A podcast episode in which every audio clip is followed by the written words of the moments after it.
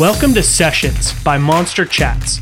Sessions is a new kind of show for us where we ditch the script and instead dig into the real stories behind the people in our professional lives. How do we all come together in this world of entrepreneurship, sales, and unified communications? One session at a time. On today's episode, I'm going to be talking with Kalia, uh, the owner of C Suite Services. Kalia and I are going to be talking about her story and her journey as an entrepreneur. I'm Colin Mitchell, the host of Monster Chats and the founder of Monster VoIP. Kalia, how are you doing? Doing well, thanks, Colin. Thanks for having me. Yeah, absolutely. So let's just jump right in. Tell us a little bit about your story, kind of where did you grow up and um, things like that, and then how did you get into being an entrepreneur?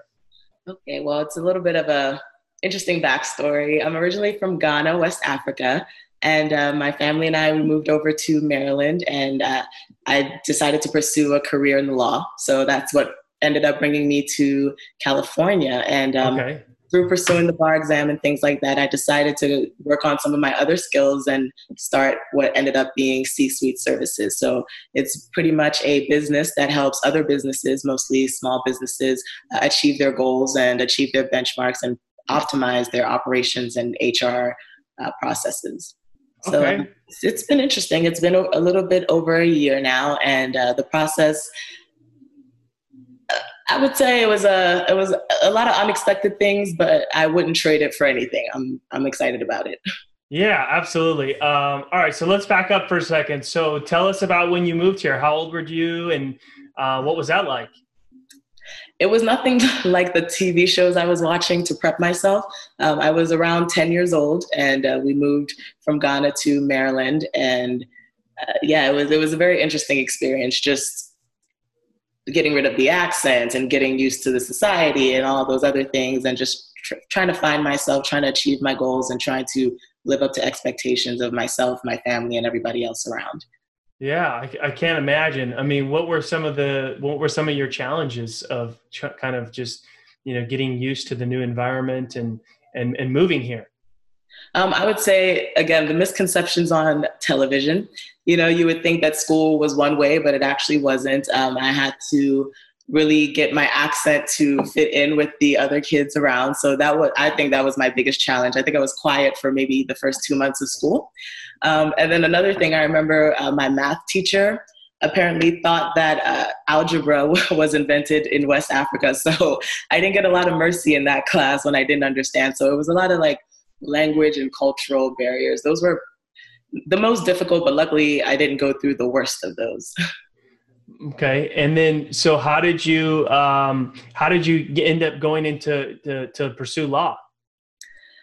That's just something that's always been part of me. I just ever since I can remember, I just thought, hey, I want to be a lawyer. And funny enough, I never thought of lawyers as the people that go to court or the people we see on TV because all the lawyers I saw were what I found out were transactional lawyers or business lawyers. So, mm. you know, people that would come to your house or come to your office were not really trial dogs, more so uh, drafters and negotiators. Mm, okay. And then, so um, do you still, and then what happened? So when you went into law, did you um, realize that like you didn't really care for it as much or tell me kind of what happened? Oh, I love it. I still i'm working now for daily journal corporation as a uh, rulings briefer so i still okay. get to dabble with that i get to translate case law from the ninth circuit all the way up to california supreme court sometimes the us supreme court when they release it so um, it's great i think the law studying the law has given me a lot of tools um, that i can use for the rest of my life and i'm looking forward to getting that california license at some point and then maybe going to trial, but we'll see. but uh, it was a great experience, and it was it was not like I imagined at all. Um, but it taught me a lot more than I could have guessed. So it's been wonderful. Yeah, so that's kind of a common theme, right? So like moving here wasn't necessarily. I mean, that's kind of I think a, a, a real common story. People, you know, maybe have a uh, idea of what they how they think things are going to be whether it's you know moving here or going into a particular field or being an entrepreneur right so um, people think oh being an entrepreneur it's great you have your own schedule you you know make your you know but it, it's hard it's not easy to start from zero so tell me, you know, when did you start your your business, and what have been some of the biggest challenges? Uh, well, I think the biggest challenge was actually, like you said, getting off the ground, right? Mm-hmm. Uh, it, this was about a year ago when I first started thinking about C suite, and it came about because I was giving a lot of advice to my friends that were starting businesses. And my mother is an entrepreneur, my family just has a lot of entrepreneurs in there. So I've been around this type of world.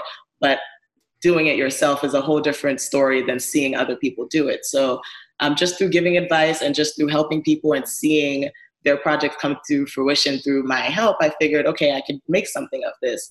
And I talked to a really good friend of mine, Tom Cruise, and he's an advisor himself. And he said, if you can't put this on paper, you don't have an idea. so that mm. launched me into what I thought was going to be a couple weeks of drafting a business plan. It turned out to be months of just reworking it and meeting with him and trying to refine my ideas and who my customers would be and what it would look like and just my budget and my projection. So eh, there were a lot of things that in theory I knew, oh, this is what you do as a business owner. But then when it came down to it, it was months of hard work and you do your day job and then you come home and it's on you to do this and it's on you to make this happen. And um, but at the end of the day, I mean, it's it's been it's been rewarding. Luckily, I've been able to make clients. I've been able to get my website, get my marketing launched. And it's a grueling thing every day. Wednesdays and Thursdays, especially for some reason, always seem to bog me down. But um, yeah, it's a process. so it sounds like it's it sounds like it must have been really nice to have somebody that you can kind of turn to and and get a little bit of direction on on uh, you know what you needed to do to get started, right? Oh yes, that was invaluable, invaluable. And it even got to a point with him where he said, "Okay, it's time for you to to take this off paper and it's a scary thing when you get to that point and the person who has been very objective with you and very serious with you about your goals is like, okay, time to take off. yeah, yeah. Okay. And then, so then when did you launch the company? Um, well, last August. So we're going into a year now. Um, and I, I, count the launch as when I filed. So yeah. not all the brainstorming, not all the meetings, not all right. the you know pen to paper stuff, but uh, yeah. So last August, and um, it it has been I'm, I'm very happy about it because when I was formulating this business, I thought about the reach that I wanted. I wanted it to be across the coast, and I have connections out of the country, and I wanted those to come in and to be roped in. And as an individual, putting your skills to the market like that, that's a very scary thought. But I'm very happy to say I'm almost at that one year mark, and a lot of those benchmarks have been achieved. That's incredible in such a short time. Yeah, it's it's interesting, but again, you know, it, it sounds like a short time because you think about it from the moment of formation, but if you really think about the work that goes into it, it starts from way back there, you know, way back when I didn't even realize looking at these business lawyers that the business aspect was engaged in me. Mm. And so, yeah, I mean, some people do it differently, right? Some people just do less planning and just jump right in and say, hey, we'll just figure it out as we go. Um, and it sounds like, you know, doing a lot of planning and a lot of um, work before your launch really has served you well. Yes. And I envy those people that can just jump right in. Oh, I, I have some friends like that, and I wish I could, but it, it, you have to tailor it to yourself. And for me, I had to yeah. plan. I had to make sure I could see it through. I had to have my system in play, and it's working out. Yeah, I think everybody's different, right? I think I'm somewhere in between mm. myself. So, um, so what uh, what are you most excited about in your business right now? I'm excited about expanding it internationally. Mm. Uh, that that's going to be, and I think that's going to spawn other things to come out of it. Um, and so I'm just really looking forward to that aspect. That's incredible. And when did you um, when did you first have the thought that you know you wanted to be an entrepreneur or start something on your own? Maybe about three years ago. It was started. There, it yeah, started was there was there, was there something that triggered that, or what? What was kind of the the thought behind that? Hitting the wall in the pursuit of the law. Mm. Then you start to think about what else you can do and how else you can utilize your skills without undervaluing yourself and how to move forward. And those things started bubbling. And I, you know, I kept on with the law track, and like I said, I'm still involved uh, briefing rulings and things like that. But I'm happy that I pursued the business. yeah, I mean, what what advice would you have to any entrepreneur that's maybe on the fence, thinking about doing something, not sure? Um, what sort of advice would you give them? To go for it, go for it, because I think you would be better off, even if your business fails, even if you have to rework it and do something else. You're better off knowing you tried it and mm-hmm. didn't do it versus sitting there and saying, "Oh, what if?" or "I wonder," or "I could have." So just go for it is what I would say. Yeah, absolutely. I totally agree with that. Um, before I let you go, just tell people where they can find you online, where they can learn more about your business. Um, so my website's llcsuite.com, and I'm on LinkedIn.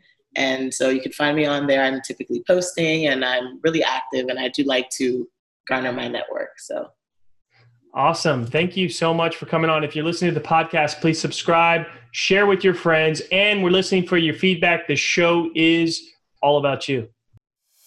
Thank you for tuning in to another episode of Sessions by Monster Chats, presented to you by Monster VoIP. Monster VoIP started frankly because we were sick and tired of getting gouged on our business phone bill and getting dropped calls all of the time. Today, Monster VoIP serves over 6,000 customers and is passionate about saving businesses money and giving them the features that they need in a modern tech stack for today's companies. Text trial to 424 378 6966 to get your free trial of Monster VoIP.